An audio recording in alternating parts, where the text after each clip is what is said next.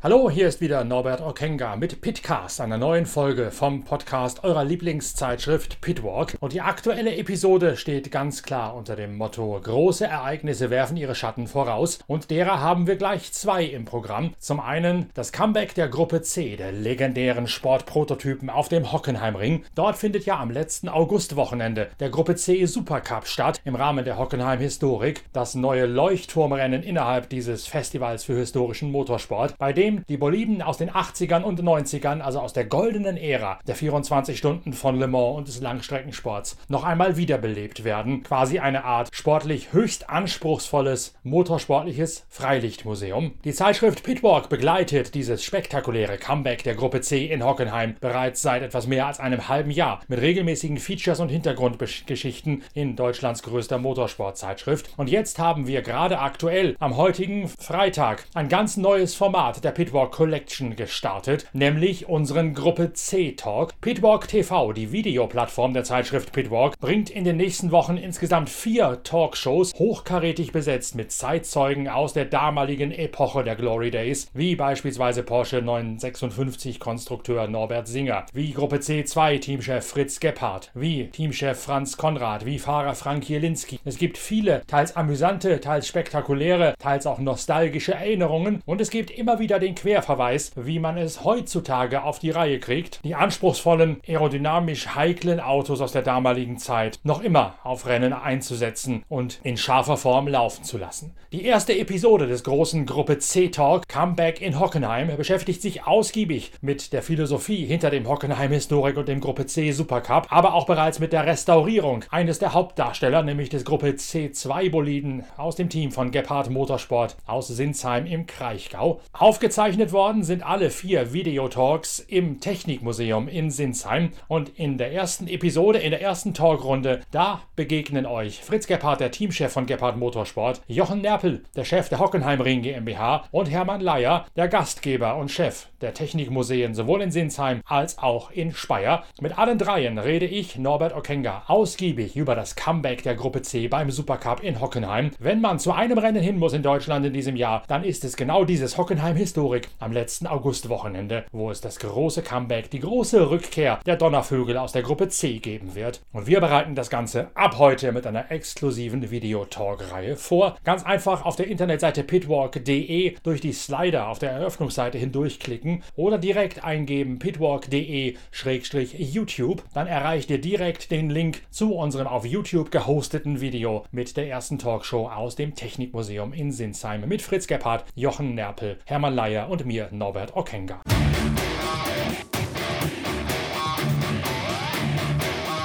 Das zweite Großereignis sind die 24 Stunden von Le Mans, die eine Woche vorm Gruppe C Supercup stattfinden werden. Und die werfen nun tatsächlich bereits auch in Sachen Action auf der Rennstrecke ihre Schatten voraus, denn an diesem Wochenende findet der große Vortest statt. Neun Stunden Fahrzeit gibt es insgesamt. Am Sonntag um 9 Uhr morgens geht es los. Die erste Sitzung endet dann um 13 Uhr. Eine kurze Pause zum Mittagessen in Frankreich, obligatorisch und auf keinen Fall zu vernachlässigen. Dann geht es von 14 Uhr bis 19 Uhr weiter mit der zweiten Sitzung beim Vortest bei den 24 Stunden von Le Mans. Natürlich schauen alle Augen auf das große Duell der Hypercars. Zwei Toyota, zwei Glickenhaus, dazu der umgemodelte LMP-Bolide von Alpine, der offiziell auch in die Hypercar-Kategorie hineingehört, der allerdings von der Reichweite her normalerweise keine Chance hat gegen die beiden Toyota und die beiden Glickenhaus. Die große Frage an der Spitze ist, welche der ganz neu aufgebauten und entwickelten Hypercars, der GR010 von Toyota oder der Glickenhaus, kommen ohne oder zumindest mit den wenigsten technischen Gebrechen über die Distanz. Der Sonntag mit den 9 Stunden Fahrzeit wird dazu ein erster Gradmesser werden, denn da geht es zum ersten Mal rauf auf die lange Unodier gerade mit ihren Spurrillen, ihren Bodenwellen, ihrer ganzen Rumpeligkeit und vor allen Dingen der langen, langen Vollgaspassage zwischen den beiden Schikanen auf der Unodier. Alles, was bisher simuliert und getestet worden ist, das ist letzten Endes doch nur Kinkerlitzchenkram gegenüber dem, was an diesem Wochenende zu erwarten steht. Doch nicht nur an der Spitze geht's heftig zur Sache. In der LMP2-Wertung, das ist diejenige, die die meisten Einzelfahrzeuge stellt, hofft man so ein bisschen darauf, dass die Hypercars noch zu fragil sind und dass man vielleicht eine Sensation schaffen kann, so wie Weiland Dodge mit der Viper, als in der Grand Am bei den 24 Stunden von Daytona die neuen Daytona-Prototypen eingeführt wurden, aber alle ausgefallen sind, sodass eine Chrysler Viper aus der GT-Klasse dort gewonnen hat. Einer der Teilnehmer, der zumindest beim Vortest in einem LMP2 sitzen wird, ist Laurenz Hör aus Gerlingen, Deutschlands momentan größtes Sportwagentalent. Am Rennwochenende selbst wird er dann wieder wie in der Vergangenheit im Rahmenprogramm antreten, in der sogenannten Road to Le Mans, also einer Rennserie für LMP3 und GT3-Fahrzeuge. Ich bin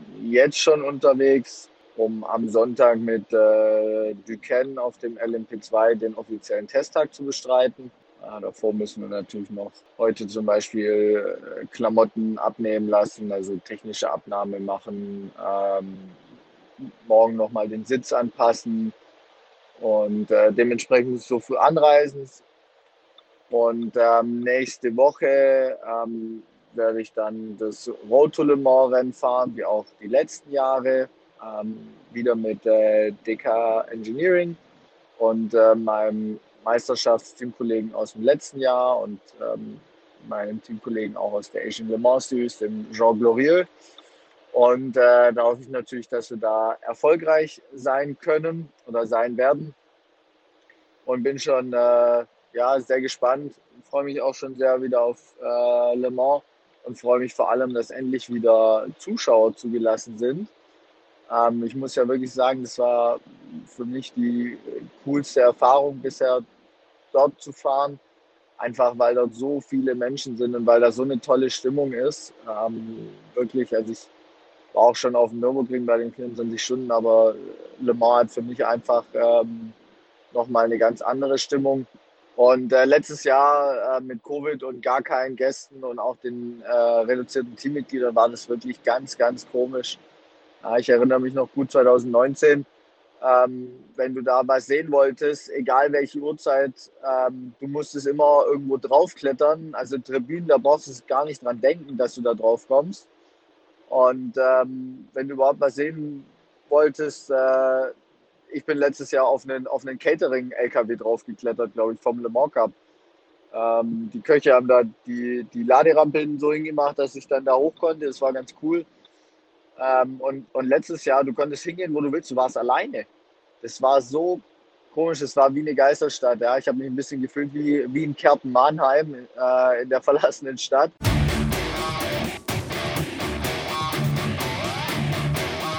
Im Vorfeld der 24 Stunden von Spa, also dem größten GT3-Kräftemessen der Welt, hatten wir ja bereits über eine ganz besondere Aktion des Porsche-Teams Schnabel Engineering aus Butzbach in Hessen gemeinsam mit den Modellbauexperten von CK Modellcars berichtet. Dort gab es ein Sondermodell von Schnabel Engineering, lackiert für eine Hilfsaktion zugunsten der Überschwemmungsopfer in der Eifel. Der Verkaufszeitraum für das Modellauto, das aus dieser Sonderfolierung entstanden ist, abgelaufen. Christoph Krombach, der Inhaber von CK Modellcars, Modellcars, bei dem dieses Auto exklusiv bestellt werden konnte, hat mittlerweile die ersten Auswertungen vorgenommen, wie diese außergewöhnliche Hilfsaktion angekommen ist. Wir sind äh, sehr überwältigt über die große Resonanz des äh, Charity Porsches von Schnabel Engineering. Wir haben 1375 Modellfahrzeuge verkauft. Ähm, das ergibt eine Spendensumme von roundabout 30.000 Euro ähm, die wir in, im August ähm, an die entsprechenden Stellen spenden werden. Es wird dazu auch nochmal eine große gesonderte Info geben mit dem genauen Betrag. Diesen können wir noch nicht äh, ganz genau beziffern, weil wir noch äh, zwei Faktoren nicht äh, final kennen. Das wird sich in den nächsten Tagen äh, klären und äh, danach äh, werden wir das entsprechend nochmal veröffentlichen mit einem entsprechenden Statement und auch nochmal ein entsprechendes Feedback von äh, Sven Florian Schnabel. Der Motorsport zeigt sich also in vielfacher Hinsicht solidarisch mit einer Region, die in Deutschland die heimliche Hauptstadt für die Rennerei darstellt. Denn die Orte, die dort von der Überschwemmung teilweise weggespült, teilweise schwer beschädigt worden sind, die kennen wir alle noch, weil wir mal durchgefahren sind auf dem Weg zum Nürburgring, weil wir vielleicht sogar in den Orten gewohnt haben, wenn wir am Ring gearbeitet haben, weil wir Bekannte kennen, Fahrer, Teamchefs, Mechaniker, die in diesen Orten wohnen. Deswegen hat die Überschwemmungskatastrophe den ganzen Motorsport so intensiv berührt, dass es eine ganze Reihe von Hilfsaktionen gegeben hat. Auf private Initiative ist dort viel Geld zusammengekommen und nicht zuletzt die Aktion von Schnabel Engineering zusammen mit CK Modellcars hat dort einen erheblichen Anteil dazu geleistet. Wer weiß, wie es gekommen wäre, wenn das Rennen in Spa die 24 Stunden für Schnabel Engineering noch eine Spur erfolgreicher gewesen wäre. Lange Zeit war der Porsche 911 GT3 der hessischen Mannschaft sogar eines der am besten platzierten Autos aus der schwäbischen Sportwagenmanufaktur. Und man stelle sich nur mal vor, was das für ein Sondermodell gewesen wäre und was das für eine Verkaufsflut ausgelöst hätte, wenn Schnabel Engineering mit diesem fahrenden Hilfsobjekt zugunsten der Überschwemmungskatastrophe das Rennen sogar gewonnen hätte. Warum es dazu letztlich nicht gekommen ist, das fasst Sven Schnabel zusammen. Man muss sich dabei immer vor Augen halten, dass Schnabel Engineering den Einsatz eigentlich gar nicht geplant hatte, sondern einen von zwei Startplätzen auf den allerletzten Drücker übernommen hat, den die Mannschaft von Klaus Abelen, den Fricadelli Racing, freigegeben hat, kurz vor der Veranstaltung.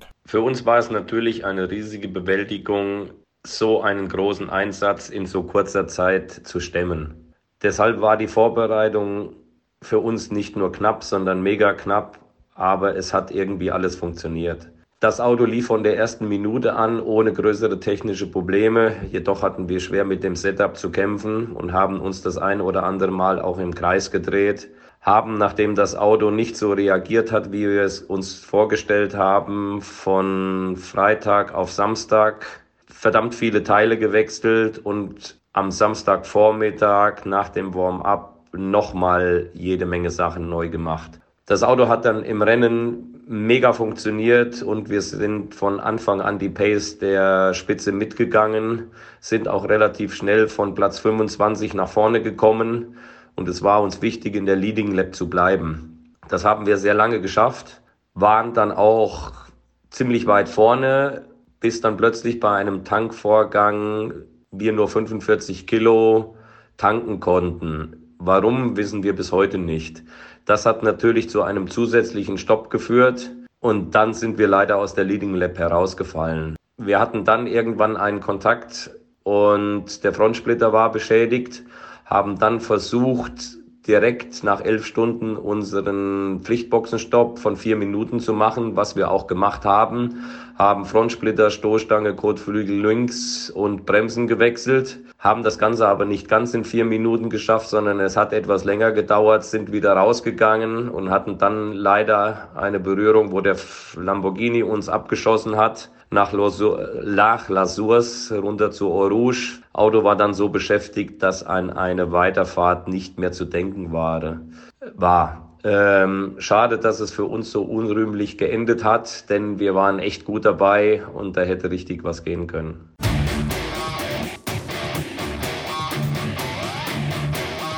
Natürlich verpasst ihr an diesem Wochenende nichts vom Vortest vor den 24 Stunden von Le Mans. Wir bringen in weiteren Pitcast-Episoden sämtliche Informationen, sämtliche Fakten und die wichtigsten Zitate direkt aus dem Fahrerlager. In der Wartezeit darauf empfehle ich euch noch einmal ganz dringend die erste Episode unseres großen Gruppe C-Talk aus dem Technikmuseum in Sinsheim. Auf der Internetseite pitwalk.de slash YouTube findet ihr direkt den Link zu dem großen, aufwendig produzierten Video. Meine Talkgäste sind dort Fritz Gebhardt, Teamchef aus der alten Gruppe C2, der jetzt mit restaurierten Boliden aus seiner eigenen Manufaktur wieder antreten wird beim Hockenheim-Historik am letzten Augustwochenende. Dazu der Hockenheimring-Geschäftsführer Jochen Nerpel und der Gastgeber Hermann Leier, der Chef des Motorsport- und Technikmuseums in Sinsheim. Schaut dort schnell rein und nehmt euch die 25 Minuten Zeit, denn da gibt es viel Interessantes, viel Spannendes zu hören aus der goldenen Ära des Sportwagen-Langstreckensports und der 24 Stunden von Le Mans. Noch im Laufe des Wochenendes wird bereits eine zweite Episode zum Gruppe PC-Talk online gehen unter derselben Adresse pitwalk.de slash YouTube. Dann sind meine Gäste Norbert Singer, der Konstrukteur des Porsche 956 und Jürgen Barth, der nicht nur Porsche Kundensportleiter und Rennfahrer aus der Gruppe C ist, der nicht nur den ersten Test mit dem 956 gefahren hat, sondern der auch hinter den Kulissen bei der FIA maßgeblich an der Regelfindung für die damals neue und revolutionäre Gruppe C mit dabei gewesen ist. Also schnell auf pitwalk.de slash YouTube schauen und dort den Link anklicken auf das Video. Das geht dann direkt auf und ihr könnt direkt einsteigen in die mythische, legendäre Sportwagen-Ära der 80er und 90er Jahre, die Gruppe C, die ihr bald auf dem Hockenheimring wieder erleben könnt. Wir hören uns wieder mit der nächsten Episode von Pitcast, dem Podcast eurer Lieblingszeitschrift Pitwalk. Bis dahin schön, dass ihr dabei gewesen seid. Danke fürs Reinklicken. Empfehlt uns weiter und empfehlt vor allen Dingen auch das Video weiter, auf das die goldene Ära der Gruppe C jetzt nochmal ein Comeback erleben wird in Deutschland bei möglichst vielen Fans und auch bei solchen, die bis dato noch nicht in den Sog dieser legendären Autos hineingezogen worden sind. Es wird sich lohnen und wir sehen uns in Hockenheim. Wir hören uns bei der nächsten Pitcast-Episode und wir sehen uns im Video. Bis dahin, tschüss, danke fürs Reinhören. Euer Norbert Okenga.